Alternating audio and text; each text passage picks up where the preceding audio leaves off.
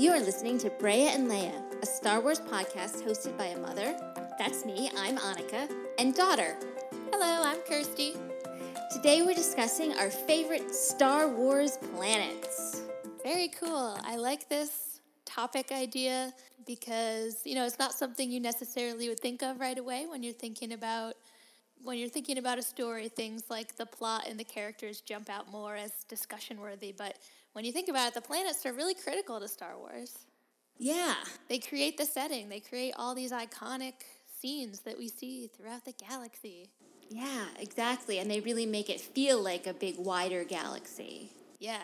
So they, they set everything up. On Twitter, I called it, you know, something a little bit fun mm-hmm. and not drama heavy. Yeah, there's not much to debate about when it comes to planets, right? it's more lighthearted. I think that's the word I used, lighthearted. Definitely. So, yeah. So I'm looking forward to our conversation. So we didn't do a set number of choices for this or anything like that. We're just going to list off some favorites and chat about it. Did you categorize yours in any way? No. I did.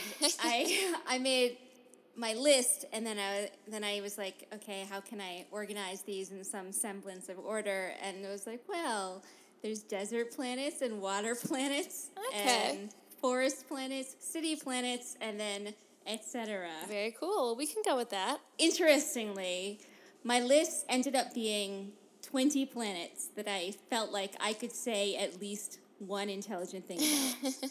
or, or interesting, perhaps not intelligent. Mm-hmm. And then I came up with these categories, and it turns out that there's four planets in each of the five categories. Wow. So, well, that's neat. I mean, it probably says something about the design of the galaxy and yes. how they created the story, and they wanted to have a variety of different types of planets, and then some maybe they're, that are a little similar, but still kind of distinct.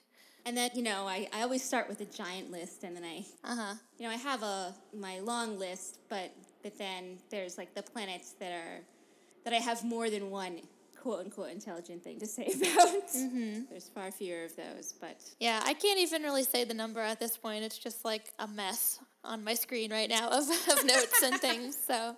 Sounds good. I yeah. like messes. Yeah. I also like over organization, so we work out well. It works. Yeah. Normally I over organize it, but this time I'm just like, oh, whatever, it's fun. Just put down whatever I think of or find yeah. on the internet. Like I have some random little fun facts and things Ooh, like that. I like fun facts. Those yeah. are always fun. So do you want to start with desert planets since that's sure. perhaps the most iconic? Yes. Seems like a good place to start. I will say that of my four desert planets, none of them are bolded or underlined. they are the not least interesting in Star Wars, but perhaps the least interesting to me of the 20 interesting planets I wrote down. Fair enough. I think I only wrote down Tatooine as a as a desert planet on my list. So well, also you don't know how I'm I'm categorizing things. So I have Tatooine, Jakku, Pasaana, and Cantonica. I don't even know how to pronounce that one. Cantonica. I don't know what that is. That's where Canto Bight oh. is. It okay. turns out that's a desert planet. They didn't say that in the movie, did they? No. Okay. I found that out from Wikipedia. I thought that planet was more of like a grassland or something. Well, that's what makes it interesting. So, fun facts. Should we start with my fun facts about sure. Cantonica?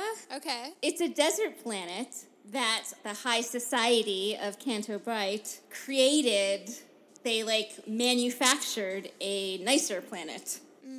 I was going to classify Cantonica as a water planet because it has a giant waterfall. Okay, yeah. However, it turns out that that giant waterfall and the entire sea is all artificial, mm-hmm. kind of like uh, the lagoons in Disney World. Uh huh. That's why it's different colors, and that's why high society loves it. Because mm-hmm. they can look out and say, "Yes, we created this." Right. It is all it is all a facade. So this is probably of my four desert planets. This is probably actually the most interesting to me because it turns out that it's all a facade, mm-hmm. and that fits in very thematically yeah, with those scenes as well. And also, it's where all the terrible people live, or at least where all the terrible people party But it's also where Broom Boy lives. this is Yeah. this is my favorite thing about it is that I like that Broom Boy is from a desert planet, just like Luke and Anakin. Oh, and isn't Rey. that nice? Yeah. You know, it it works out to be hey, all you people who say he's not special because he's not Luke, Anakin, and Rey. Turns out he is. Yeah, I like Broom Boy. I wish he showed up in the last movie. Uh, he has a, his own trilogy in my head. Man, Cantonica. Yeah, I had no idea that had that a name. I mean, it make makes sense. But. I, of course, had to start with the list of all Star Wars planets. And Uh-huh. so I figured out Canton. I was like, that must be Kanto. Mm. Right, like that makes sense. That's where that is. But then I like read up about it and I was like, this planet's way cooler than it actually seems to be. But Tatooine's on your list. And when I said desert planets are probably most iconic, it's really, I mean Tatooine. Right. And other planets are trying to be like Tatooine sometimes, I feel like, to Yes. sort of give that nostalgia. I would say that that Jakku and Pasaana are really just sort of shadows of Tatooine.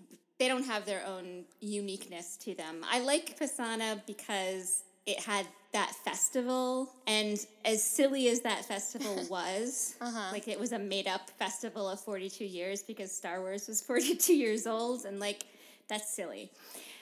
But I also like the cheesiness of it, and I like the little kids, and I like Rey having her mm-hmm. little necklace and going to a little party, and she's just like actually happy on that planet, Right. Happier on that planet than she seemed to be in the rest of the movie. I like those things about it, mm-hmm. but other than like the cute little kids and their cute little festival, it didn't really have its own uniqueness to it. It was just a shadow of Tatooine. Yeah. That's the planet that I didn't realize was not Jakku at first. Fair. Because I'm like, it might as well be Jakku. But, or Tatooine. the whole thing with the the ship you know, and like that not? was on Jakku and then not. It, actually, I have no. I don't really understand anything that happens in that movie. I like the idea of echoes and shadows, and I I Yeah. appreciate these, and that's you know, like I said about Broom Boy coming from a desert planet. Like that is way cooler to me than Pasaana and Jakku seeming to be the same place. but I still, it's I still like remember it. I guess is is what. Mm. So that's what I want to say about it. Is is that I don't know. I I don't know why I ended up on my list, but No, I like it. I remember the reason I thought it was Jakku is because they bring back this whole sinking sands thing, which she talks about on Jakku. But, you know, there's no reason that multiple planets can't have sinking sands. Certainly, you know, planets. there's, it, it's still a desert, right? Yeah. so, do you want to talk about Tatooine? yes, let's talk about Tatooine because that's the it's the it's the the main desert planet, the OG. The OG desert planet. That's right. It's the first one we get to see. And I think it does have that sense of nostalgia, which is why we see desert planets coming back. But it's like we see Tatooine in so many different contexts that it feels familiar to us, you know? I feel like I could go there and know where the Skywalker Ranch is versus Mos Eis- Eisley and the place where the pod racing is. You know, it's like this familiar Espa. town, right? You know? Yes, it does have its own unique culture. It's, I mean, we've been there the most. I think. Yeah. I think of of all the planets, we get to see Tatooine the most. It's in all of the trilogies, and mm-hmm. we see lots of different places on it. Like we. We, yeah, we see the farm and we see Mos Eisley and then we Jabba's see palace. Mos Espa, Jabba's palace, and and it has the sunset. Mm-hmm. That makes it alien mm-hmm. or you know non-terrestrial. Yeah. So it helped back when Star Wars was first made in 1977. You couldn't create a whole different place the way that they do in the prequels. So mm-hmm. just having that sunset is what made it a galaxy far, far away. made it otherworldly, right? I agree. I thought the exact same thing when thinking about Tatooine. It's like this place could exist on Earth, but then you see that binary sunset, and it's like such a famous, like central scene to the film. And this got me curious about in real life, are there binary sunsets and stuff like that? And so I do have fun fact for you. Um, so it turns out that four out of five of stars that we know of are multiple star systems. And binary star systems are actually the most common of these multi star systems. So it turns out there's probably a lot of planets out there that have binary sunsets. And so it almost makes sense that like this gets referenced in other places, you know, other planets that have them in Star Wars.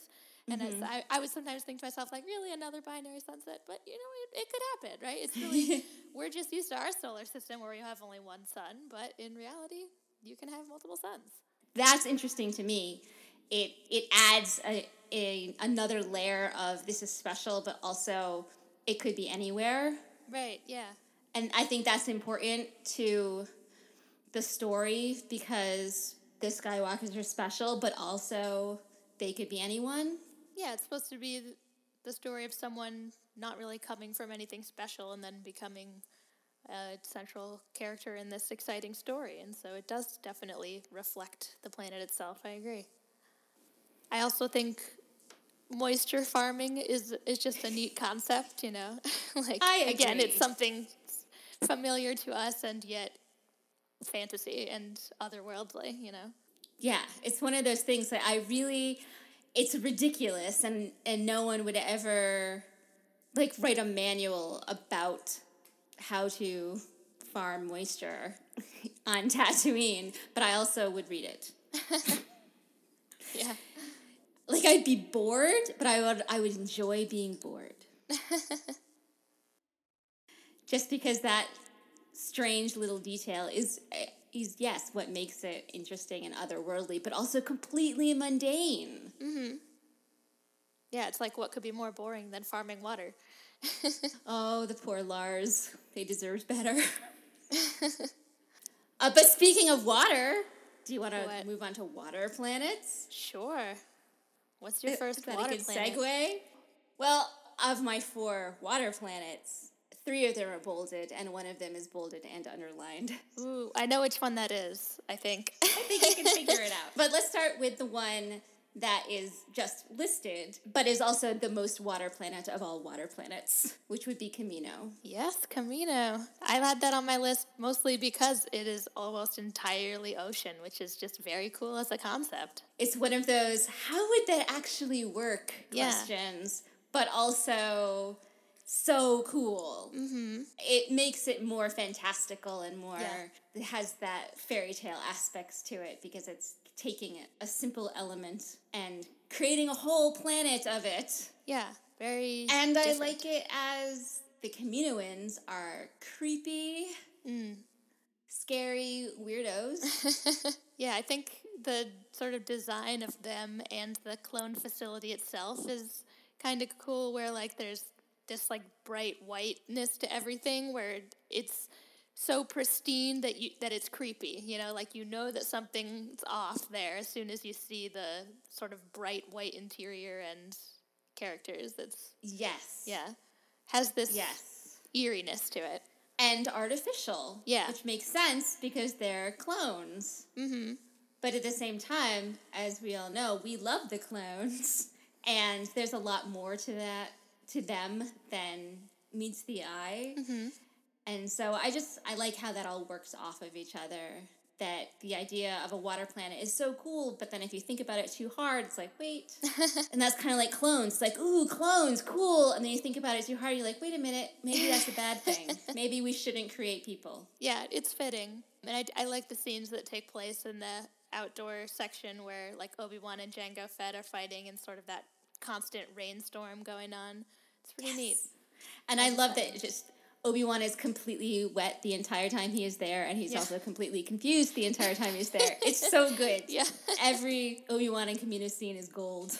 Even in the Clone Wars, because I remember there's that battle on Camino in that one episode, and Obi-Wan like befriends one of the water creatures or something to get there. I remember, I don't remember what it was, but I distinctly remember like him riding something out of the ocean on Camino.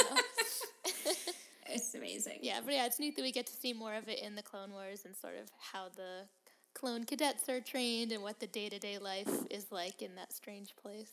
So it's neat. Now let's talk about the frozen water planet of Hoth. Ooh, yeah. Okay, yeah, I was wondering yeah, ice is water. It turns out. So Snow and ice are also water, so I decided Hooray. Hoth got to be a water, water planet. planet. Definitely, yeah. So Hoth, I think, is probably a fan favorite among planets, and for a good reason. It definitely makes for some very cool landscape shots in Empire Strikes Back, and you get to see like unique costuming of the characters and their sort of winter gear and everything. So it definitely has a particular aesthetic to it. And I love that the planet is hostile and trying to kill them just as much as the Empire is. Mm-hmm. Yeah. They had to run away to this planet that is nearly impossible to live on. Inhospitable. They yeah. can't make their ships go. Their speeder bikes don't work. I think it's a, that's a that's a, a metaphor almost for the where they are Yeah, in and the they- story. you know, they open with it in Empire Strikes Back, and I think that's really setting the tone for the film, where it's sort of this lower point for the rebels, where they're facing a lot of challenges, and that sort of continues throughout the whole movie. So that's neat. Everything is cold, dark. I read a little bit about behind the scenes stuff on Hoth. It was filmed in Norway. And from what I read, it seemed like the sort of discomfort of the planet was partially real to the actors and the crew because it was very cold and there were blizzards and avalanches and stuff going on when they were shooting. And I read one part where they said like the temperature is so cold that they'd keep the equipment inside and just film like poor Mark Hamill out there in the cold by himself, you know, for those scenes. So, and then uh, meanwhile for the indoor scenes, they were filming in a studio, which could get very hot, and they're wearing all these winter coats and everything. So yeah, it's interesting. Sounds like it was not the most comfortable part to film as well. Wow, amazing. So yeah, I really like Hoth, even though it seems like no one would want to live there or go there or spend a prolonged amount of time there. But it's very memorable and it's very like fit, like you. It gives me a warm fuzzy feeling, even even That's though it cold. seems awful. so Yeah, for sure. And I also wanted to mention again with you you'll notice a little bit that I went down a bit of a astronomy rabbit hole with my facts sometimes because I was like, what would this be like in real life kind of thing. We've talked about in the past how it's a little odd that the planets in Star Wars are often all one type of biome yes, like the desert planets, the ice planet. But when you think about it, real life planets are often like that too. Like we live on Earth, so we think of it as being very diverse. But Mars is basically a desert planet. And I have some examples of not planets, but moons in the solar system that are ice planets. right. Like Neptune's moon Triton is completely covered in ice, uh, specifically frozen nitrogen. It's not always water ice, but Europa, Jupiter's moon, is covered in ice. So that is sort of a thing that can happen even in our own solar system, which is neat. That is super cool. And we always talk about, you know, we're more, if we are, were ever to colonize somewhere in our solar system, it would probably be one of those moons more than a planet. Mm. Well, I don't know. They're really working on Mars right now. They- That's true.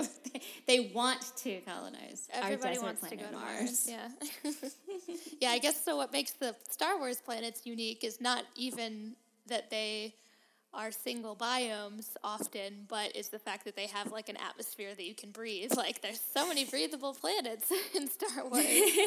Whereas like you know the reason we have ice planets in real life is because obviously there are planets that are super far from the sun, but you wouldn't be able to live there. You know. Right. So either the Star Wars galaxy they have the technology to make it hospitable or they're they just happen to have some really nice planets there. Maybe it's one of those time loops where a long time ago in a galaxy far, far away for us is our future. Whoa.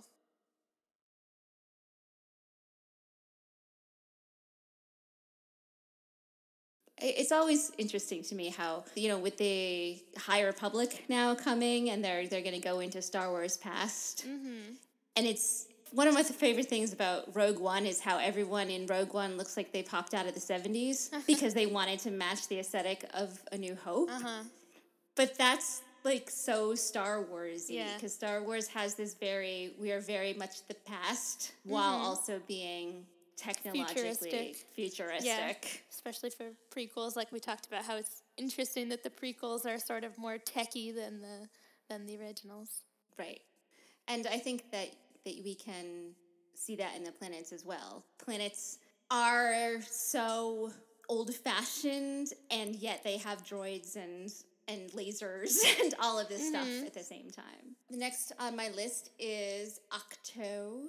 Oh yeah, Luke's that's definitely a water planet. planet. Yeah, we mostly just see the island, but it is a whole planet. we don't see everything else, but she flies there. We see like briefly, mm-hmm. and we can I can imagine based on seeing the island surrounded by water that at least there's a lot of water there. Yeah. From from our vantage point, it is definitely seems like a vast ocean, and that's sort of part of what makes that island so isolated. It's not just an island on a Earth-like planet. It's like this very isolated place, far, far away mm-hmm. from them. Even even in the galaxy far, far away, it's far, far away, and that's why they couldn't find it for so long. Mm-hmm. We have mentioned how beautiful Luke's yes, Island gorgeous. is. Everything about that place is just it's just stunning and it's all real, so Yeah. Filmed on the coast of Ireland on an island called Skellig Michael. And yeah, even the like the stone steps, the Jedi steps right. are real. There is like a 6th century monastery that they lead up to the rock that Rey accidentally cuts in half with a lightsaber is a real like stone outcrop that has a name. It's called the Wailing Woman. So it's like a sort of cultural icon. It looks like a, a, it's supposed to look like a sad, lonely figure against the ocean landscape, and so it's like sort of a cultural icon that she cut in half, but not really, you know.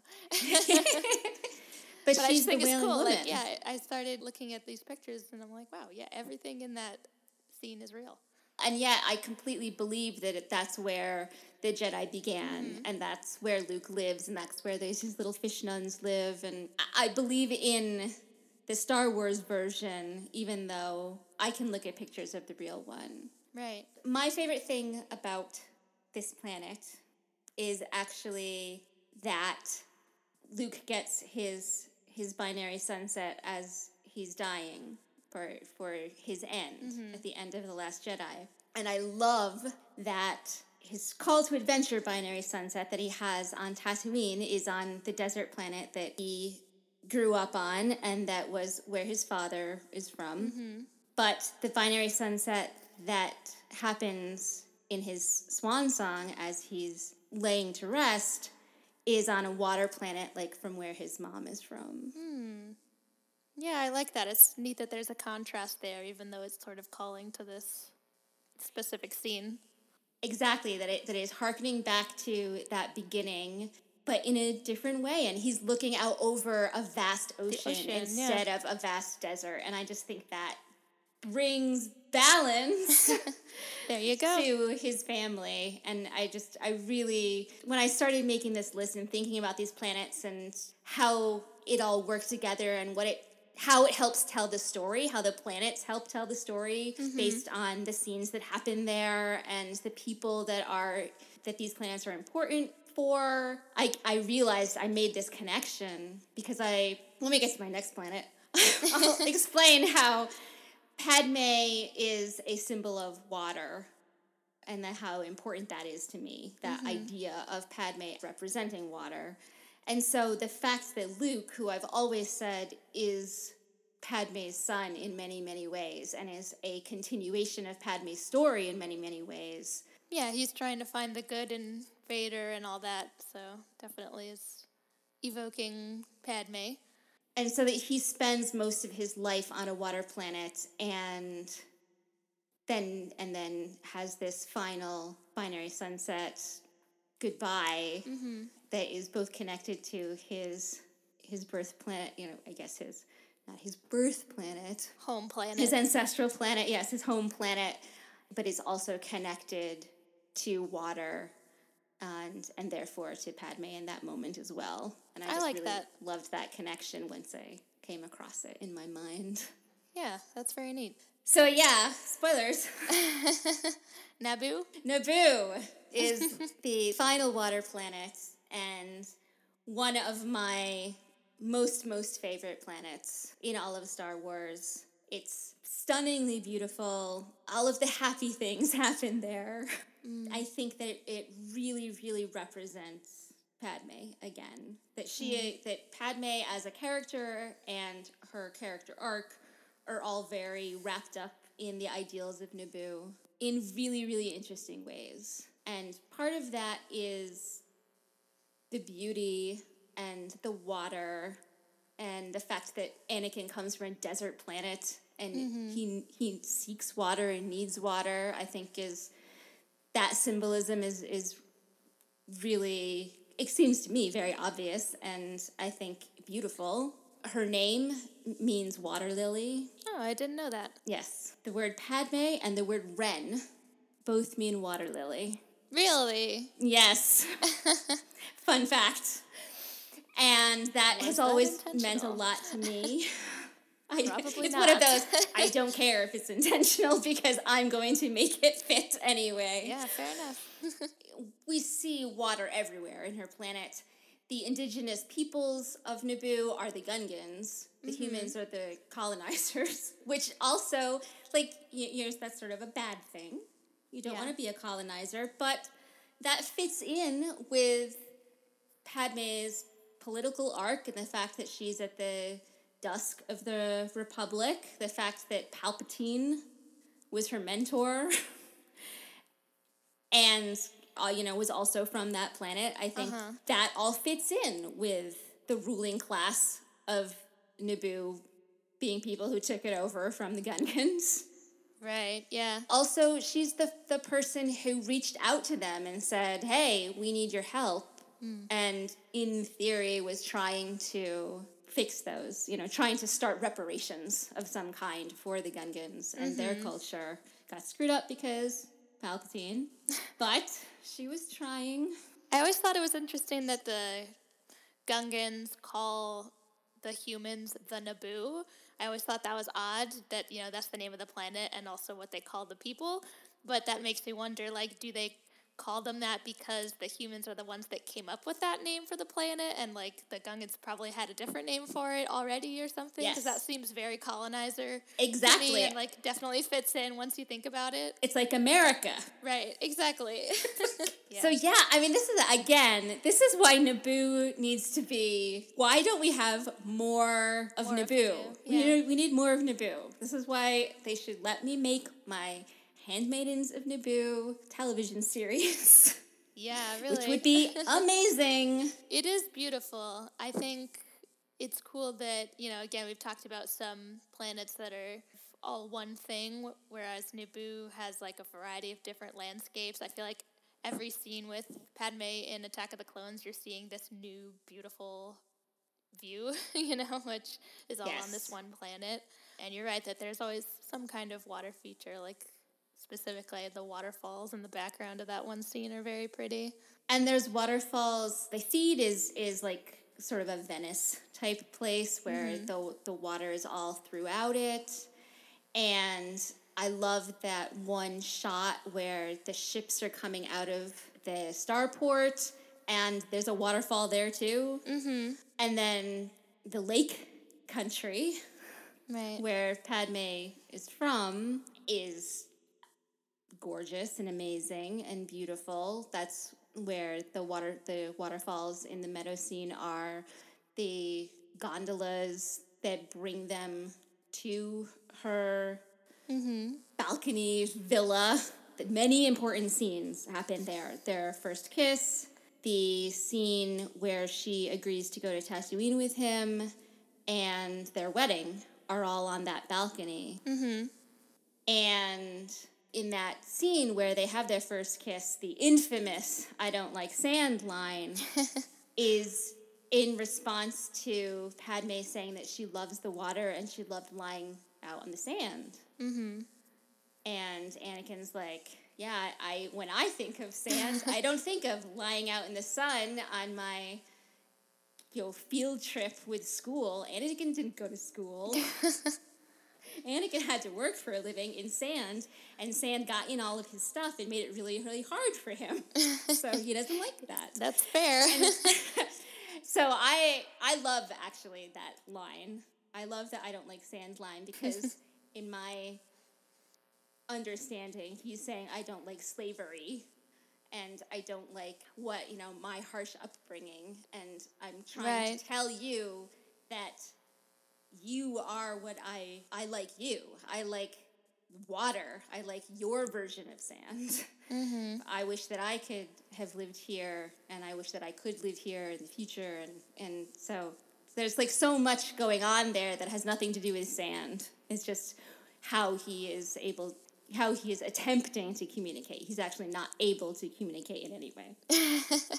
Yeah, it definitely could have been more clear, but also it's part of his character that he doesn't know how to communicate. So, so you know, and he never actually gets any better at it.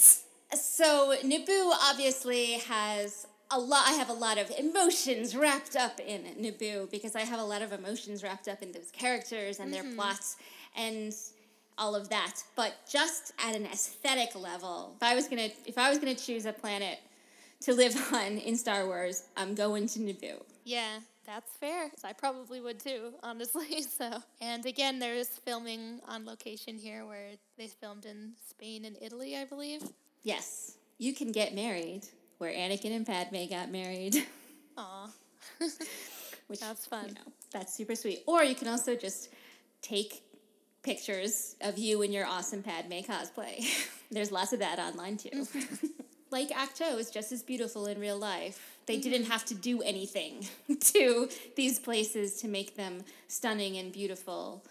And that's also sort of magical, I think. yeah, Hey, Earth is beautiful too. right, yeah.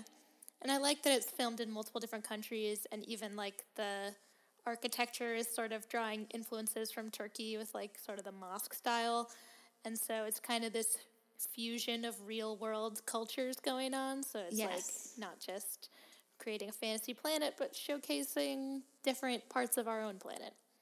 I also I think it's a cool contrast that like it's sort of this beautiful peaceful place and then on, there's those scary underwater creatures too. So it's like once you're beneath the surface, there's it's much less. It's like more hostile, you know. Yes, and that is a metaphor for Palpatine.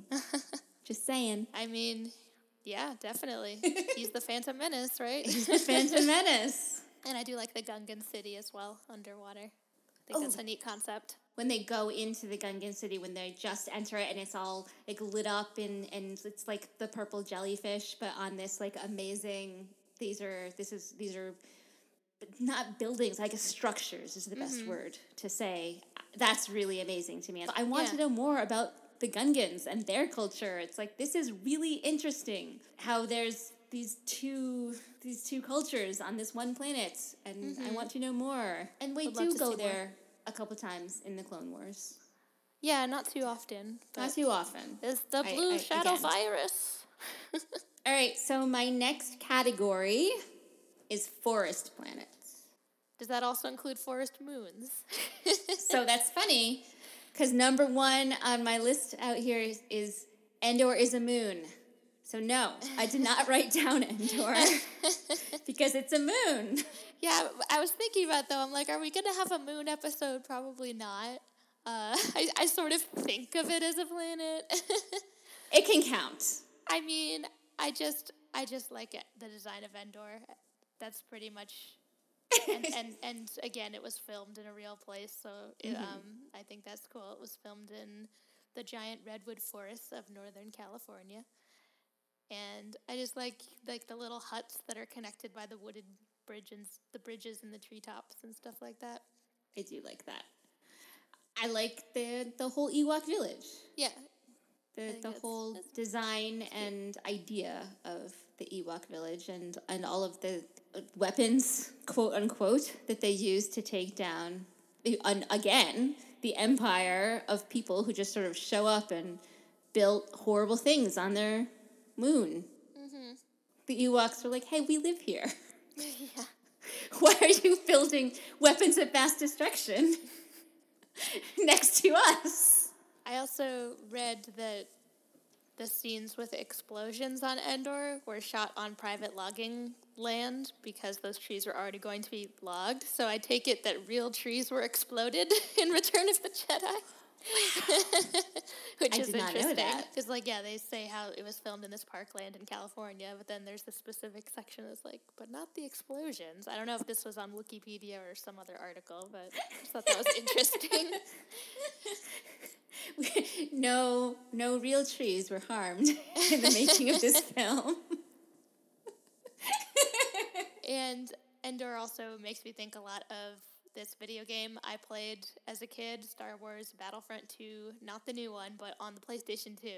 Endor was one of my favorite maps in that one again because I liked those little bridges between the trees and everything. So sometimes when it's a place that I've visited in a video game or whatever, it's like it feels familiar to me or something like that. Same thing with Tatooine. So, but it is definitely not a planet, so doesn't get to count. So my forest planets, other than my etc. planets, my forest Mm-hmm. planets are probably the one. It's like a, a stretch. Okay, to okay. call them all. There's there's one that's definitely a forest planet, and then there's the others.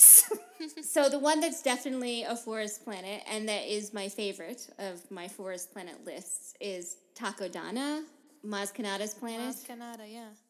Like Rey literally runs away into the forest there. Right. So so that's definitely forest planet. But there's also water. But there's also water. Because the the beautiful scene with the X wings mm-hmm. is in water, and you know obviously you can't have a, a just a forest. Like you can have just a desert planet or just a ice planet, but mm. just a forest planet doesn't really work. you I, you do need water for for that to happen. Uh-huh. Because you can't you can't have plants without them. Like that forest is even you know brought up again in the Last Jedi when Kylo Ren and Rey are having their Force bond conversations, and uh-huh. he says, "You're looking at me the way you did in the forest." So I just it, it sticks out in my Yeah. head as that's a forest. And Rey is, you know, she thinks the forest is so beautiful, right? She says, right. I've never seen so much green in the whole galaxy. Right? Exactly. That is my. That is why. So that's what she's drawn to. The way that Anakin's drawn to the, the water and things like that, yeah. Exactly. She it's the same these desert children who see more than desert for for the first time and mm-hmm. are amazed by it. You know, Anakin says that Naboo is the most beautiful place he's ever seen and Rey has that line that just gets me every time. It's one of my favorite moments in the movie, and it's one of my favorite moments for Rey, mm-hmm. is when she sees that and ha- just has this look of wonder on it, and like it makes me cry to to think of that moment.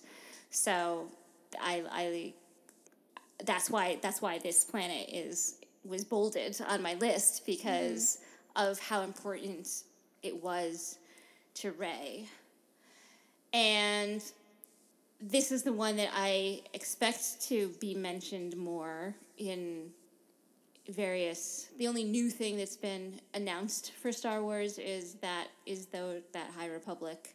But Maz Kanata is old enough to exist 200 years ago.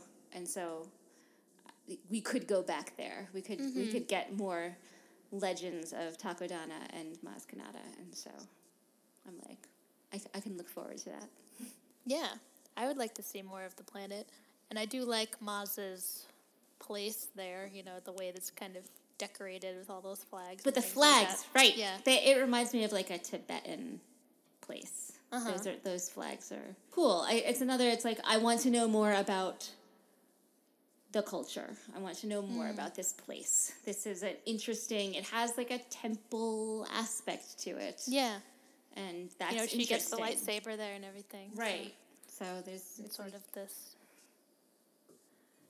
secret downstairs place it's with BB-8 and the stairs, my favorite scene. oh BB-8, so precious. I'm reading on Wikipedia right now. Apparently, the planet was named after J.J. Abrams' favorite city in Shinjuku, Tokyo, called Takodano So Wow. that's random. That's, very random. That's very random, but, But now we know. okay, so I have two planets that I'm going to mention together, but we can discuss them separately, of course. But I just want to mention them together because they're both only animated. okay. So these are Ryloth and Lothal. Yeah, I, I thought of Lothal for sure, yeah. Yeah. And, and again, it's sort of a stretch to call them forest planets. Mm-hmm. I thought about it and I looked I looked at pictures and I looked at the descriptions on Wikipedia and I decided this was the best place for them. Certainly Lothal has forests Yeah. and it's it's like a more of a grassland kind of thing going. Yeah, they're both kind of Earth-like in that, Yeah, again, they have a variety of different landscapes. They have everything. They're, Yeah. forest planet could also uh, be terrestrial or Earth-like. Like Mm-hmm. that, that makes sense to me. So, so they fit into that. We get to see more of Lothal. Lothal is a big part of Rebels. It's where Ezra lives, Mm-hmm. lived at the beginning. It's where he grew up, and it's where the series begins and ends. And they, in addition to being the Ghost Crew and the Spectres, are called the Lothal Rebels. So it's sort of their thing. It's, it's, mm-hmm. it's their home base planet. And so we get to see lots of different parts of it. What I like about Lothal is that they have loth cats and and wolves. I was going to say that too. has very cool creatures. It has cool creatures, and I really like them all, and I like that aspect of it. I, th- I it's cool to think about the different creatures. You know, that's something on all of the planets. There's they have unique creatures, like the tauntauns and stuff like that. But Yeah. but the the loth cats and the loth wolves are definitely. They, you know, and like the porgs on Ahch-To, like, oh, yay, everybody's so. Um, Oh yeah, we didn't mention the porgs. The porgs, yeah. that's our cool part, and how they're like again, they're real. you know, puffins. The puffins. I think the the Loth wolves kind of have this mysterious aspect to them, and sort of a connection to the Force going on, if I remember correctly. So that's Yes. pretty cool. They're definitely a, a they have a connection to the force, and there's I, I sorry I keep bringing up High Republic, but it's been in the news for the past week. Right? Yeah, yeah. I saw the I saw the trailer. That's about it. There's a one drawing of uh, lots of Jedi. Here, are- here are some Jedi that are going to be in the High Republic, and one of them is riding a Loth wolf, Oh, and it was like, ooh. very neat. So I'm excited to learn more about their connection to the Force. The Force creatures is an interesting idea to me. Yeah. Is it every Loth wolf, or is it like people and some of them are Force sensitive and some of them aren't? Like these are interesting mm. questions to me. So, and there's there was definitely like one of them was like another part of Kanan's soul or something. Yeah, it was like his force energy after after he had died or some right? Like he right. the wolf appears to Ezra. Yes. Very very neat. Definitely more to be explored with that. Yeah, so I'm ex- I'm I'm into that, and there's a Jedi temple on Lothal, and like there's Oh, yeah. you know it's so that means that Lothal has interesting connections to the Force, the way that Tatooine might, mm-hmm. some kind of little versions of the Force, Yeah, for sure. and so I like seeing I like seeing that Lothal has that as well. The reason I mention these two together, we've been saying how amazing it is that they use real world places for Naboo and Ahch-To and Hoth. Obviously, they don't use real world places for the animated planets. Cartoons. Yeah. It's like it's less cool in that way, but it's also like they can sort of do whatever they want with it. They can make it hmm. look real, and they can also make it look not real, and that's interesting. You know, that's sort of fun too. It's sort of like how can you create a planet and make it seem like yes, you can imagine a real world version of that planet. right. Or even like they can, I mean, this isn't necessarily true of these planets, but if I think of a planet like Felucia, you know, I almost find that more believable in the Clone Wars than in the films because it's like so cartoony and over the top and sort of stands out, you know, and so it's something that can be done in a cartoon in a way that it fits in kind of well. So guess what my fourth forest planet was? Felucia? Felucia. Oh. Yeah, I can see that. And exactly Yeah, for it's that like reason. so odd that I don't even know what to call it, but yeah. Yeah, it's sort of like it's a floral planet. Uh huh. It's a so there's definitely plants there, and so Yeah. that's why I decided that it counted as a forest planet. But yes, when Felucia appeared in Revenge of the Sith, and it's during Order sixty six, so it's like Right. You're crying when it appears on on screen. Very, very small amount of screen time. it's like a two second thing, but I was like, hey, I really want to know more about that planet that Aayla Secura died on. You know, it was like once you're over the this was sad part of that all of that. It's like what that What was, was cool. that? Yeah. I I want to know everything there is to know about that planet. And so I loved I was like desperate for them to, to explore it in the Clone Wars and Mm-hmm. I do think that it does that's the planet that the Clone Wars is made It's for. well animation to. is made Yeah. for because they can take something that has two seconds screen time and is like a, a living painting almost in Revenge of the Sith and turn it into an actual planet right. the wide, big version of that idea. And that's really exciting. So Felucia's awesome. Yeah, and it's in it's briefly in that episode of Clone Wars I mentioned last episode, uh, the Padawan Lost one, before Ahsoka gets taken. The beginning battle takes place on Felucia, and as I mentioned, the that episode does have really nice animation and details, and so it is cool to see the Felucia portion of it where you're seeing like creatures and all the plant life and the landscapes and the lighting and everything. So it's definitely, I agree, very well suited to to um, animation. Would you consider Dagobah a forest planet? yes. It's a swamp, Yeah. but I think so swamp is basically a a forest wetland. planet. It's a wetland. See, shockingly, Dagobah's not on my list. because it's Yoda. It's Yoda's, Yoda's home. Yeah, I mean, I didn't have too much to say about it, but I do like sort of the aesthetic of it, sort of that dark and swampy um, look. And I think that the iconic scene of lifting that X Wing out of the swamp wouldn't really have the same effect without that setting. That's you know, true. it's kind of covered in vines and partially submerged, and the sort of darkness, you know, and that there's sort of a light light effect to it because Yes. he's using the force and everything.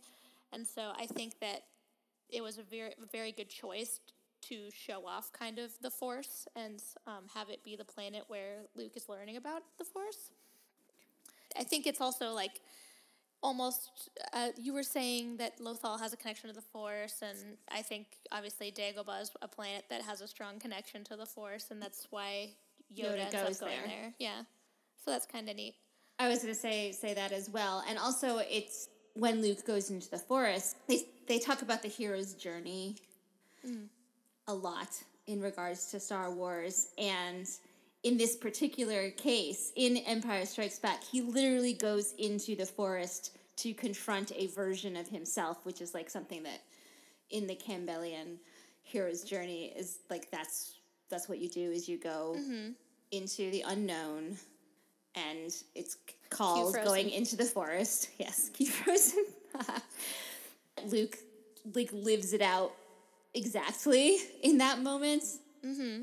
And Yeah, it's very Like- blatant. it's very blatant and in, and so I like I like the the darkness of that and the darkness of the idea and I like that it's a forest. So I do Yeah. I think that the the symbolism of of Dagobah is great. And I agree that the X-wing it, that scene would not be the same without all of the gunk Yeah. hanging off of the ship. Yeah, I think it really adds to the effect. And as we talked about before, with Hoth being kind of this hostile, unhospitable sort of place and sort of setting the scene for Empire Strikes Back, Dagobah's kind of continuing that sort of mood or tone, I guess. Absolutely. Yeah. Yep. Now moving on to city planets. Ooh. which I love. I love the city planets. Uh huh. What I like about my four city planets is that there's this weird, like, class structure to them, and that's Right. interesting to me. I agree. That's really interesting. I don't know what your four are, though. I can only think of Coruscant. So. Uh, well, Coruscant is the one that is both bolded and underlined because Coruscant is amazing. Everything about Coruscant is amazing. Nothing exists in those scenes. Barely the furniture oh, exists Oh, in absolutely. those yeah, scenes. one hundred percent CGI. Yeah. It's so real to me. I just love how unreal and how real everything about Coruscant is. Yeah. It fits the tone, again, with fitting the tone of the film. It fits the tone of the prequels that it does almost have this unrealistic look to it. Like pristine, you know, or computery. Like the technology is big in the prequels, Yes. and there's far more characters. There's more people inhabiting the planets. There's more, I guess you could say the hustle and bustle of the city is a good fit for the era of the prequels before, you know, people are isolated and ex- in exile and all that. It's very crowded, it's Yeah. very busy, it's bright, it's always on. N- mm-hmm. You know, it's never quiet. Even in the quietest moments of those films, for example, the Force Bond scene between Anakin and Padme Uh huh. with the really ominous music. Right. even in that scene, which is very quiet, there's all this stuff going on. There's still ships in the skies. There's still the city is alive and the city is going. I love that. My favorite thing in Revenge of the Sith is like looking in the backgrounds and seeing like the busyness of Coruscant going on while all of these more intimate scenes are happening. I especially think the sunsets and the night scenes are actually very beautiful, even Yes. if they're not real. I love the night scenes. At the beginning of Attack of the Clones, mm-hmm. that whole chase scene where everything is lit up and it's like this cyberpunk sci-fi city mm-hmm. and yet within Star Wars and it still has this old school fantasy thing going on with it too. Like that's so cool to me. The when they go into that seedy bar Yeah. with the death sticks guy like that place is amazing. And I love contrasting that with like the clone bar that they go in the movie in the Clone Wars movie. They go mm-hmm. to like the clones only bar and it's it's more like Mos Eisley than the Death Sticks bar and I just think that that's I like those little like this is still Coruscant but it has this seedy underground and then there's an even more seedy underground. You know Dex's diner is like Yeah. so there's so many really interesting places in Coruscant. And then you you also have to look at it's where the Jedi are and where the Jedi Temple and the Jedi Library and all of that is. It's where the Senate is. It's where that opera is. Like all of that is in the same place. Mm-hmm. So it seems very alive. It's like New York exploded all over. And yeah, it's like there's so many different things going on. There's all different like neighborhoods, like you said. One like just because there's multiple bars, they could be very different, and that's definitely reflected throughout the Clone Wars and in the films. And we get to see a lot of Coruscant because of the Clone Wars, because so much you know during that era is taking place in the big city. it's the center of the Republic. Yeah, Everything is there. So it's important. but Jedi it, Temple, they're all training there. Ahsoka's training there. it feels the very. It becomes a real, a real place. It's like, oh yeah, that's mm-hmm. Coruscant. And Yeah, I love to think about how someone like Anakin, who grew up in the exact opposite of Coruscant, you know, in the middle of the desert, and then coming into this, you know, bright lights, big city. It must have been always loud for him there. It just missed, like, hmm. I, I don't know. I just think about it a lot. I just think about how Anakin deals with Coruscant, and it's just really. right. But Coruscant is amazing and is exciting and also sort of scary. Yeah, and you're right that there's like that huge class divide to it where like the lower levels are Right. more of the like poor working class people and the higher levels are like the super rich people. And I read that even like the upper levels uh, have like the clean filtered air in, in Coruscant because it's all artificial, you know, and so the lower levels are like breathing in the more polluted air. Um, and which again, that's like kind of reflective of real life. so real. So Yeah. real. I love when they come into orbit of Coruscant or whenever we see Coruscant as a planet. Uh-huh. and it's just you there's nothing natural about it there's no Right. land it's just all this city and that's like so it's like oh yeah a that's where earth's going like i can Yeah. imagine I know. Oh, it gives me such WALL-E vibes, or like the Lorax movie, like Ex- where it's like this hyper artificial place. Because I read, um, I didn't remember if they mentioned this in the Clone Wars, but the place where in the Mandalore arc in the third episode that I didn't talk about, but where like Satine is sort of on the run in Coruscant, Right. they meet at this place called Monument Plaza, which is apparently the site of the only remaining mountain peak on Coruscant, and it's sort of like an attraction for the city. It's like the one piece of nature that's left. And I'm like, oh, that's so like Lorax or WALL-E. that's amazing Yeah. speaking of mandalore mandalore is also one of my city oh, planets Oh, totally. Yeah. It's on my list. I just didn't even think of it being on the city list. There you go. Well, because there are parts of we go to parts of Mandalore, like when we go to Sabine's family home, Mm-hmm. she seems to live in like Aspen, you know, or like Colorado. Like she doesn't she doesn't live in the city city. And it probably depends on the era, too.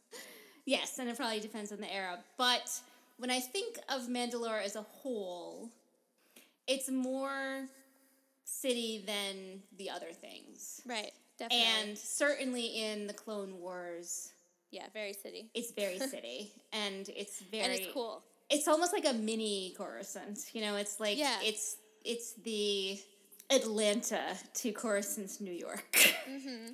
But it's different. It's got a different style to it. yes. I really like like the sort of geometric aesthetic where like even the trees are like made of cubes on Mandalore. I don't know. I just like that. It's like very Tomorrowland or something. you know? Yes. it's just so interesting. yeah. I, I was gonna say it. It feels a little bit like I just called it Atlanta, but you're right. It feels more like a a European city too, to Coruscant's mm. New York, and you're right that I it has this otherworldly aesthetic to it in a different way. It's not cyberpunk at all, but it is Yeah, Tomorrowland. You're right. Tomorrowland is a really good way of putting it, as opposed to the cyberpunk reality of course, and that's mm-hmm. that's really cool. So I I love that they were able to create the same kind of hey look here's our essential government and here's our religion and here's our seedy underground and here's our ninjas but to be very different and again this is one where they we've only seen it in cartoon form uh, so that they they could create whatever they wanted Yeah, again, so it could be very, very like strange looking, and I mean, we talked about Coruscant. None of that is real either. But even just the fact, again, that like the characters are also cartoons, it's like something kind of out there fits in better right in a cartoon. yeah so i like it me too. and then bespin Oh, Bespin, Cloud City. City. Uh, like the rest of it's not a city, but Cloud City is. cloud city is a city and we don't really know what the rest of it is Yeah, I mean, so there could be other cities because it's so Cloud City is like mining the gas that Bespin is made of. because it's like a gas giant, like Jupiter, right? right right And so yeah, there could very well be other cities that are that are associated with it.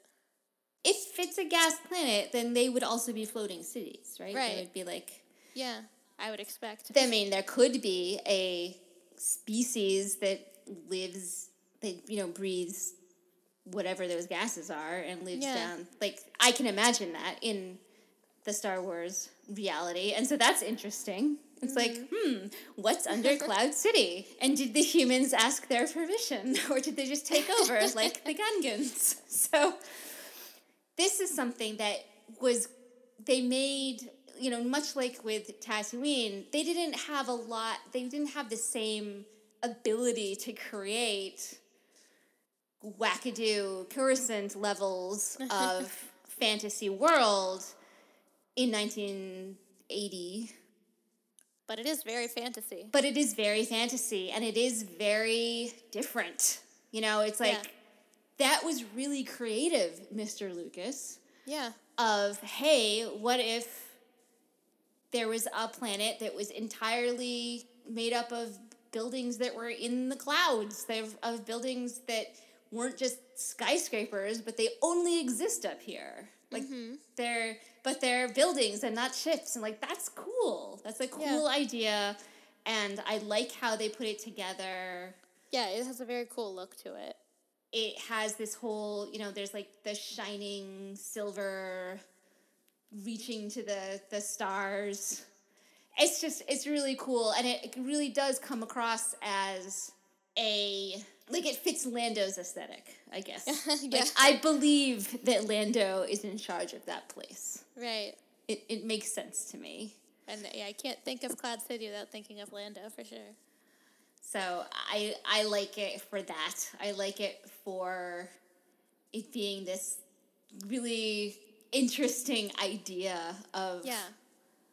so, someone like Lando who is a scoundrel, who is a, a gambler, turn you know decided he wanted to to stay somewhere and make something of something, and and so he like takes over a city that's that has no right to be there.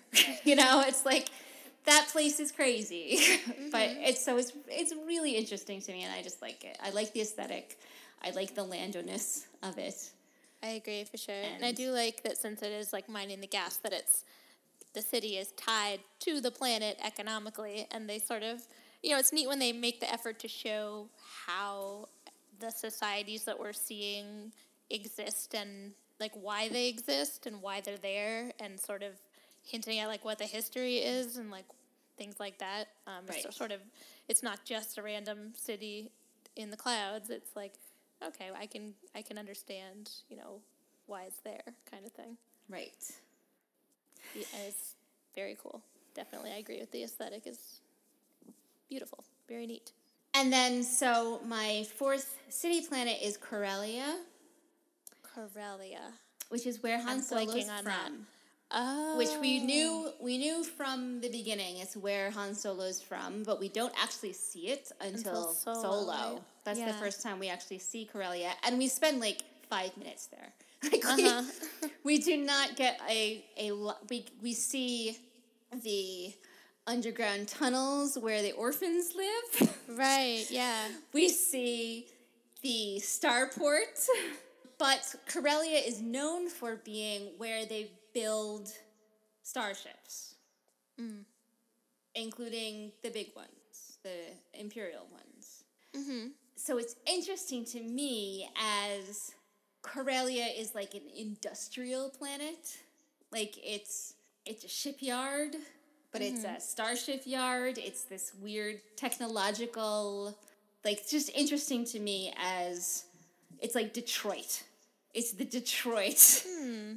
planet, mm-hmm. you know, and so of course that's where Han Solo's from, you know, like scrappy street kid lives underground and doesn't have a last name is from Corellia. Like it makes hmm. sense to me, and I like that the same way that I like that Padme is from Naboo. I like the idea of Corellia more than what we've actually seen, because we haven't really seen anything. You know, we we saw AP five get knocked over by Han. That's about it. Right. Yeah, well, we, we could always see more of it. we could see more and and it's one of those things where so there were all of these novels that were written about the original trilogy characters mm-hmm. before the sequels existed, before Disney happened. There were all these novels about their future. And I read a lot of those, and they it was still they didn't actually ever go to Corellia, but they would talk about it a lot because it was mm-hmm. because Han Solo is, you know, an important character. He's probably, you know, he's a fan favorite For sure. yeah. certainly. And so, where Han Solo comes from is something that you think about a lot. And because Leia is royalty, like literal royalty, even if she doesn't actually have a planet, it was important to understand where her consort came from. You mm-hmm. know, like, even though it's silly to think about, like, okay, are you good enough for Leia? that was a that was a thing. That was a part of these novels, and so I've always had I've always been sort of fascinated by the idea of Corellia as where Han Solo is from, even though it's like Han doesn't really care. It's not really he he a lot of these planets, and this is why at the end of the day I want to live on Naboo. Like no one who came from Tatooine wanted to stay there. Han certainly didn't want to stay in Corellia. He wanted to get out as soon as possible. Right. Like, no one- like everyone wanted to, to get out? right? Everyone wants to leave these places. No one wants to stay there. But it's not like it's a good planet. No offense to Detroit, but it's an interesting planet. Yeah. And it's a part of a story of a character that Right. we care about and we want to know where they came from and how they ended up where they are now. Exactly. Yeah. So I like the city planets because the natural planets are natural and beautiful and amazing, but the city planets are like about the story and the characters and the- Yeah. like And it, it can convey real world problems really well too. exactly. And because in the real world, cities are where everyone wants to live, and at the same time, it's where a lot of the worst poverty in the world is, and a lot of the worst environmental problems. You know, Yep. I am in the environmental field where I'm a part of. There, there's a huge amount of people, amount of the field that's devoted to studying cities in particular, because there where so many people convene, and you know it has a lot of interesting human problems, and so mm-hmm. It's interesting to learn about cities, and for a fictional story like this, it's interesting to see cities represented in this sort of fantasy context, but still representing real world problems. Yes, and I like I this is one of the things that I really that is like sort of unique to Star Wars and that I really like about it is that we do have an entire planet that is a city. And so you can see these different ideas of here's our beautiful forest place and here's our beautiful city place and it's the entire planet. It's not like America, where there's Mm-hmm. the city and the suburbs and the rural areas. It's like the entire planet is this way. Yeah, It sort yeah. of blows it all up to this hyper reality that is really interesting, but is very easy. Like that's that the reason that you can you can talk about real world issues is because it is blown up to this hyper reality, Yeah, so that it's just sort of blatant. definitely. Yeah. So, do you have any more city planets? I do not. I only have two more planets I really All right. wanted to talk about, and I would guess I would call them in the other category. Yes, in the in the planets that don't fit into any other category category. Let's start with Iego, Diego. which was mentioned in the Phantom Menace and is in one in one episode of Clone Wars. It's not the Blue Shadow virus, but it's like the one after the Blue Shadow virus. They have to go to Iego oh, yeah, to find the, the like obnoxious kid, yes, with the obnoxious and then like Town. climbing on stuff, and I mean, it's very, it's like a western. It's it's very Obi Wan and Anakin show up and need something from the locals, and the locals are like, "We hate you." No. but then Obi Wan and Anakin save the day and end up like fixing the entire economy of the of like not just that one place, but the whole like there's so Iego in Phantom Menace is, is uh, Anakin says angels are from the moons of Iego. So ah. that's the that's the the mention and the mm-hmm. reason that it's important to anyone in Star Wars is because people want to know where these angels live. And 'cause it's another one of those silly Anakin lines. Mm-hmm. Every line of Anakin's is kind of silly, but that's why I love him. I was excited when the Clones Wars were like, we're going to show you some angels from the moons of Iego. And we're going to do it in a ridiculous plot that is about Anakin and Obi Wan having to go there and they have to go through the thousand moons of Iego to get to Iego. And then the people of Iego are like, we hate you. They have to climb down into a pit to get like Yeah, a that's what I flower. yeah. Like the crazy, like And there are bird animals like yeah, there's like all kinds of try to. um, adventures and It's the- absurd. It's a it's a silly episode, but I just like that the Clone Wars were were like, we're gonna give this to you. Yeah. We're gonna show you the moons of Iego because that silly throwaway line that makes a lot of people cringe, really, in the Phantom Menace. Even though I, of course, love it. I love when the Clone Wars does that. They like pick pick up on things and run with it. and and make this a completely ridiculous plot that I love because it's completely ridiculous. So, yes, it made an impression on me, and I appreciate that the Clone Wars did that for me. So I had to put it on my list. That's great. so yeah, Diego. awesome. I did not even remember that one. That's fair.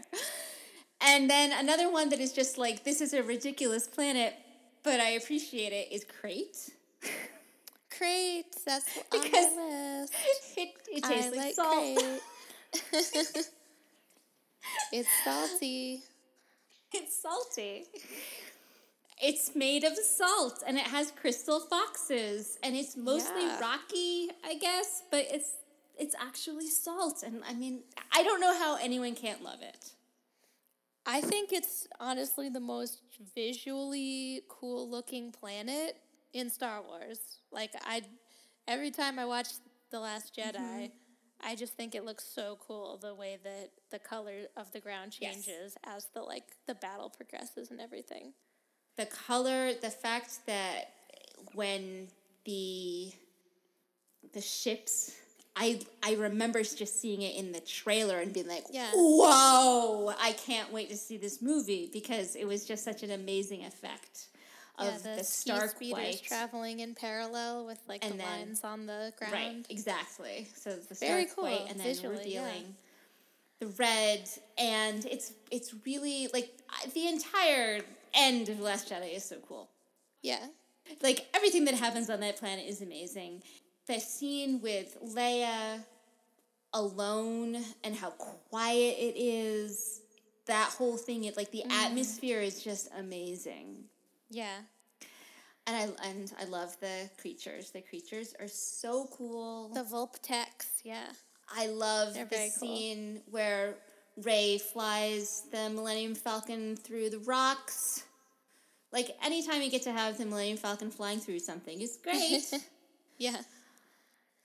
but Yeah. so just everything about Crait is is really cool. I, I absolutely agree. And I think that, so like I read about it and it was partially filmed on location in Bolivia at this place called Salar de, de Uyuni, which is the world's largest salt flat.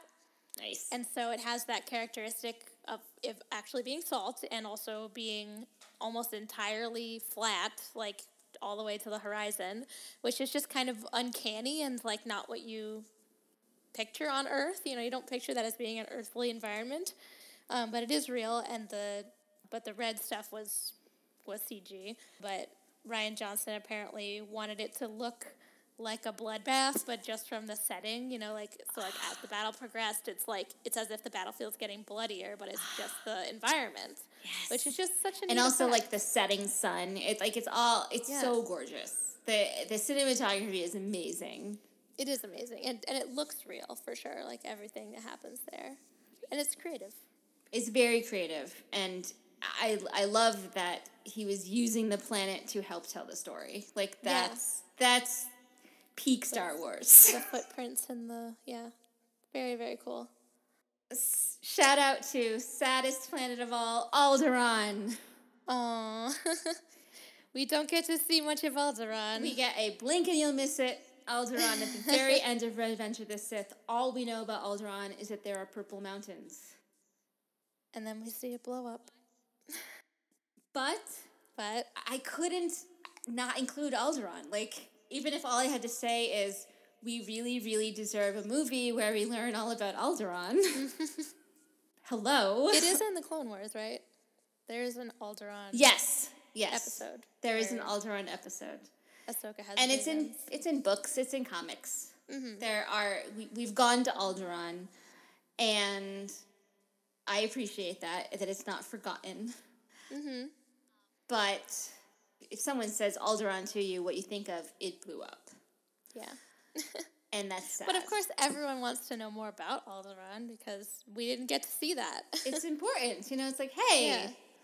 and it's it's where you know leia leia is the first main character that we see in all of star wars Mm-hmm. and we want to know where she grew up you know i want to know Just where like she grew with up Han Solo. Yeah. right it's important it's an important part of her backstory and so even though it's destroyed and sad i like Alderaan. But it does look pretty in that very short scene. a pretty mountain with a pretty sunset. Mm-hmm. That's Alderaan to me, and so I couldn't let it. And I, you know, it couldn't. I couldn't classify it into any of my classifications because who knows what Alderaan's like. We don't know. Oh. Even in the little glimpses we've had, we've only seen where Bail Organa lives.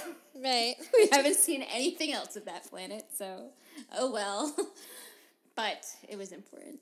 I'm guessing that my final planet is also your final planet because Probably. it's the one we haven't talked about, and it's kind of dramatic. yeah. so it's Mustafar. Mustafar. Volcano planet. I mean, amazing. You know how I said earlier in our discussion that maybe the Star Wars galaxy is our future? Maybe the Star Wars galaxy is also our past. Like what if what if the Star Wars galaxy is our past and because you know, fun fact, Earth was once a volcano planet. Yep. So what if we were Mustafar? It's possible. No. But No. obviously, aesthetically, it's a very important planet. It's another one that was like a legend before we actually got to see it on screen. Mm-hmm. Because it was known pre prequels that Obi Wan threw Anakin into a volcano. Like that was a thing. It was like Darth Vader was created because he got thrown into a volcano. In the back of your mind, if you if you if you knew that story, which you know was maybe twenty percent of the audience, but still, if you knew that story, you were you were looking forward to the big lightsaber battle that happened next to a volcano, so that it ended up with somehow Anakin gets thrown into it. I love that it's an entire planet. Right. it's not just next to a volcano. It is a volcano It's everywhere. literally that's the planet. I love when we see Anakin arrive at Mustafar and it's just a bright red and orange angry planet. yeah. I love that. I love Reflecting the tone of the film again. Right. The emotion of the characters. Exactly. I love every scene that happens on Mustafar. Anakin just going crazy and murdering everybody. Anakin crying. Padme and Anakin in the best scene ever. Then the best lightsaber battle. Definitely the best lightsaber battle. yeah. Like, just sorry, that's just the truth. People can argue with me, and I, their opinions are valid, but the all important high ground. it's just so amazing. The lava is a whole third character. I know. I, that's part of what makes the best lightsaber battle is just that they are like jumping on pipes and grates and bridges are falling apart. Everything's falling apart around them. Volcanoes are erupting. It's just insane. It's crazy. There are multiple t- times when they just sort of pause and look at the lava like what is happening and why am I doing this? Yeah, I love and- that. And I love that they bring it back in The Rise of Skywalker in the final lightsaber battle between Hmm. Rey and Ben where the water is falling on them and they're just fighting and it's it's they just get t- more and more tired throughout Yeah. that and they're just it's just Yeah, like yeah, what are I you doing and that. why are you doing this? definitely similar. Like, yeah, normally in most of the other lightsaber battles, it's really just the you're focusing on the battle and like the terrain isn't playing as much of a- role. But those are two scenes where definitely the the setting is very important to the outcomes of the battle and the- everything. And it's just the most epic backdrop possible for the most epic lightsaber battle. Exactly. And as you said that it that it reflects what's happening. It because they are both volcanoes of emotion Yeah, yeah, and for so sure.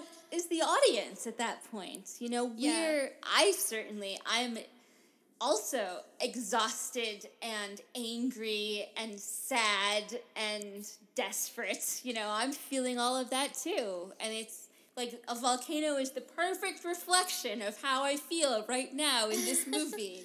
yeah, it's- for sure. it's it's so good. I agree, and it's yeah, it's always lame when it cuts back to Yoda and Palpatine I know. in the Senate. It's like that's so much less exciting. Exactly. It's like, no, go back. volcano, volcano. and th- this is also one of those places that's just hundred percent CGI. Yes. Like if you watch behind the scenes, like you see Ewan McGregor and Hayden Christensen just like par- parkouring all over the green screens. You know, it's, it looks ridiculous, but it's amazing how well they're able to act through it and make it look yes. real. Yes, and that's why I say when people are like, "Oh, the prequels have have bad acting and everything is everything is fake," and it's like, what is wrong with you? Just It's not bad just, acting. Just look at this. Not in my opinion, at least. The scene between Anakin and Obi Wan at the end, when there's a, a literal river of lava behind Anakin with no limbs, screaming at Obi Wan, and Obi Wan unable to even acknowledge what's going on. He's so exhausted and and beaten down at that point. Like that scene is amazing. Yeah, there's a great line from Harris and Dula in Rebels. Mustafar is where Jedi go to die. Ah. Ugh. Ugh. Ah. and th- right, and so then we get to we get Sad to go times. back to Mustafar in Rogue One. Like I will Vader's never castle. ever get over Vader's castle. I was so excited. Bring it to Disney World, please and thank you. Come on, Disney. Yeah, come on. give give the people what they want. Vader's castle. Can you imagine? Oh my gosh, Cinderella's castle over here and Vader's castle over there. There's, I mean, the Beast's castle is there, so if we can have that villain castle, then why not Darth Vader's castle? Oh my gosh, it'd be so good. Like, I, I, I, it's everything about it is beautiful, and I guess the Beast is not a villain. I, sorry, this isn't a Disney podcast, but I am wrong about the Beast in that statement. Okay. well, then, you know, Vader's only mostly a villain. Oh, uh, oh, you're right. He's like the Beast, except Kylo Ren's more. we, like we can debate that. Yeah. to be fair. And then, you know, we do, I didn't know this until after the fact, but we do get to see Mustafar again in The Rise of Skywalker. And it's interesting to me because once I found that out, so at, at the very first scene of The Rise of Skywalker is Ben Solo attacking a bunch of people in Right. a red forest. Mm-hmm. So that's Mustafar. right. I read that and I didn't really. Yeah. No it. one knew. At first, yeah. and no one understood that. But having found that out, I looked up more about it, and like Cantonica, Mustafar wasn't always a lava planet. Mm. And so that scene was supposed to be showing like that Mustafar post Vader is re- recovering its part of its natural habitat or something. Mm. I don't know. And but there's also like all these people that live there, but they're like Vader cultists. Right. This is another. I don't really understand what's going on in this scene. And again, none of this is in the movie, so take all, all with a grain of salt. But apparently, Ben Solo is cutting down a bunch of Vader cultists who are trying to keep the darkness of Mustafar alive while dark while Mustafar is trying to reclaim itself or something. And that's interesting because it shows some growth. It shows a character arc for Ben Solo that we didn't really get, but hmm. the idea of the character arc is in this scene because someone who was desperately worshiping the last remaining remnant of Darth Vader in the burnt mask in the first movie, and then is just destroying all of these people who agree with him shows some something. I don't know what That's shows. interesting. It's Yeah, interesting. I really, it's not It's not- in the film at all. not- Like. I have no idea why Like, he's killing those people. I wish. I thought that they're just in his way as he's going to the Right. I wish that any of this was more explicit because I would like to have gotten that growth. Right. That, that is yeah. interesting It is neat to know. Yeah. tidbit of the character arc and the characterization of Ben Solo that we don't actually get in the film. But I just thought I would bring that up because that is Mustafar. Surprise, it's Mustafar. Yeah. I mean, I I do like the idea that the planets can change over time because again, that does happen in real life. Like you said, Earth used to have, you know, far more volcanoes and and yet you know, you said maybe it's our past, maybe it's also the future cuz you know, Venus is covered in volcanoes and Venus is supposedly like You're right. You're right. is is sometimes seen by scientists as like what could happen with a runaway greenhouse effect on Earth. And so it's interesting to see, you know, them showing that the planets are not just these static locations that don't change at all, because things are going to change both with people inhabiting the planets and developing the planets, and also just the changing climate and everything, Right. and geology. Yeah. So it is very interesting, and I like I like I like that. I do I do like I like the ideas of that is something that is a part of Star Wars.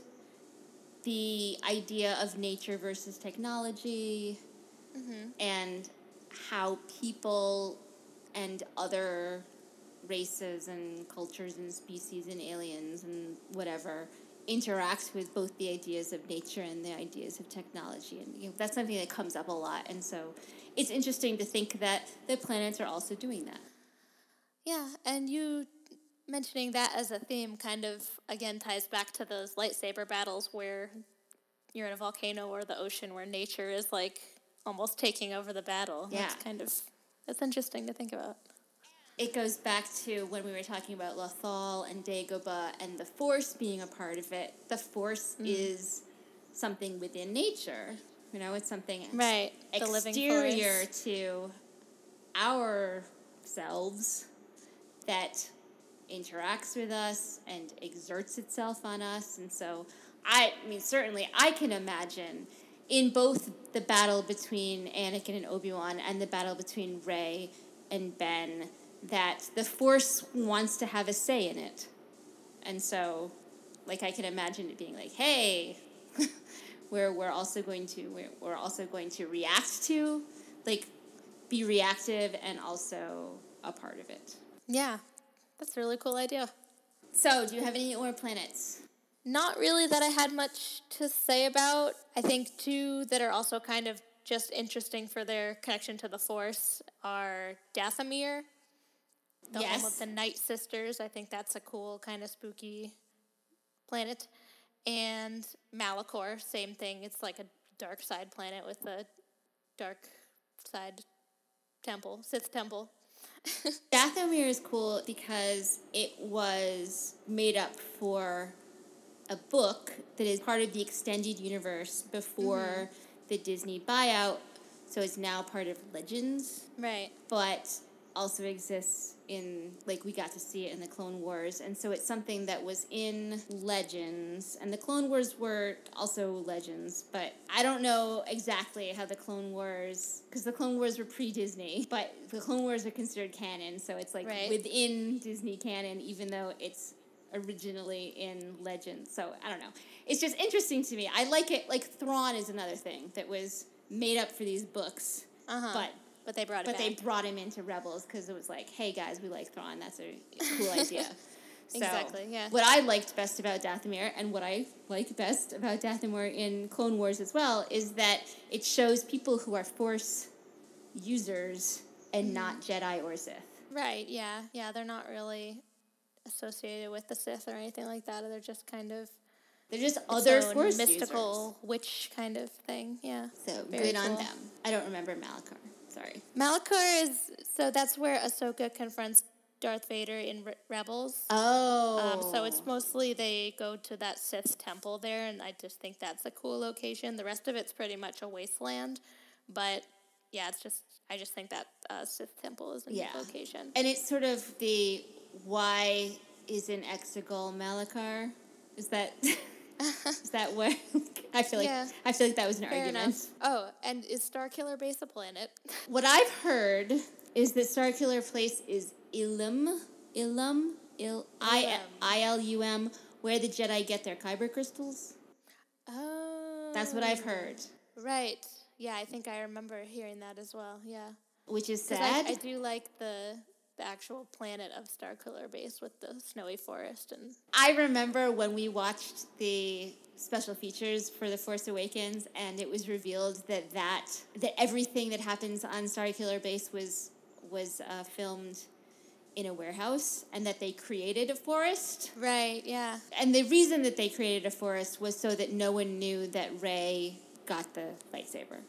Mm-hmm. That it was to hide the fact that Rey was the Jedi. But it's like it's crazy because I live next to a forest that could be that forest. you know, Uh-huh. it's like this It's very is realistic. Yeah. it's so realistic and it's so could be anywhere. It's absolutely like I agree that it's it's beautiful and I love I love that lightsaber battle too because there's snow and there's the the way that the lights of the lightsaber play off of the planet.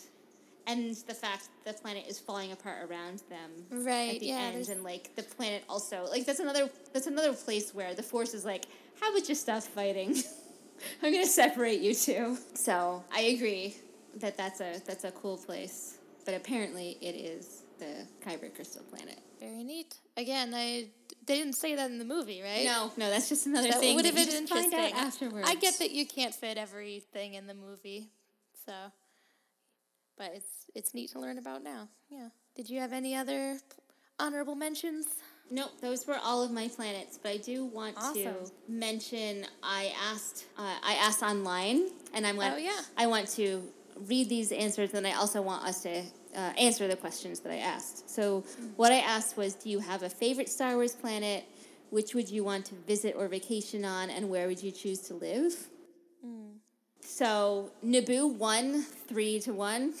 Naboo is the answer. Everybody wants to. I mean, to uh, it's their favorite. choice. It's where they want to visit, and it's where they want to live. So Naboo, Naboo, Naboo was was the main answer, and then one the one other uh, was Michael on Facebook said Hoth because of the vistas, glaciers, peacefulness, and solitude would be amazing.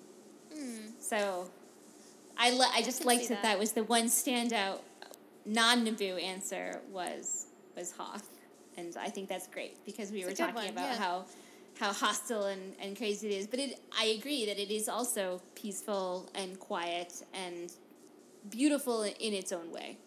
Right, yeah. But if, do you have a favorite? Do you have a favorite planet? Favorite planet. Ooh.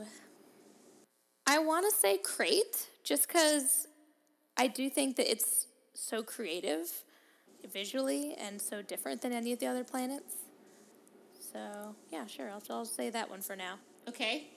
I think my favorite is probably Mustafar.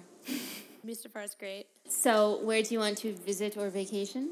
So I'll say Coruscant for that one because as someone who like for college I was interested in living in a city and then realized that I didn't really like being there all the time. You know, I just love I really like visiting cities, you know. So I think I would like to visit Coruscant to see everything, but not live in such a noisy, crowded place. Yes. you know. So that is my exact answer. Really? I also choose Coruscant, and I also don't really want to live there. so I like Padme's life. Mm-hmm. Of I have an apartment over here in Coruscant, and then I have this villa that I live in on Naboo. I would like that life. but so, where would you choose to live? I gotta choose Naboo too. I mean, of, it's just the most like peaceful and hospitable planet in Star Wars, where you're really actually seeing Right. people comfortable and enjoying themselves. You know, so all I wanted. gotta be not, that one. Not all I wanted from the Rise of Skywalker, but one thing I wanted from the Rise of Skywalker was to end on Naboo, living happily on Naboo. That Mm-hmm. was that's what I wanted. Yeah, we can't we can't have happy things. Somewhere there's a universe where that happened, yeah, but and yes, absolutely, it's it's definitely idyllic, and I think that that's you know if I was going to retire, I would retire on Naboo. Mm. awesome. All right. Good discussion. Those are good questions. I like that. Thank you for listening to Brea and Leia. You can find us online at breaandleia.live. That's B R E H A N L E I A dot live. And follow us on Twitter at, at Brea and Leia. I am at Kirsty Beth on Twitter. And I am at Manic Pixie Dane. Our theme music is You Can Think Positive by Snow Music Studio. If you like us, leave a review at Apple Podcasts or wherever you consume your podcasts. The more reviews, the easier it is for new listeners to find us. And tell your friends. Join us in two weeks for our discussion of our favorite villains. Not the Beast. Not the, well. The more I thought about it, I'm like, well, okay, he's kind of a villain turned hero. You know, like like Darth Vader. Anyway. We're not a Disney podcast. We kind of are.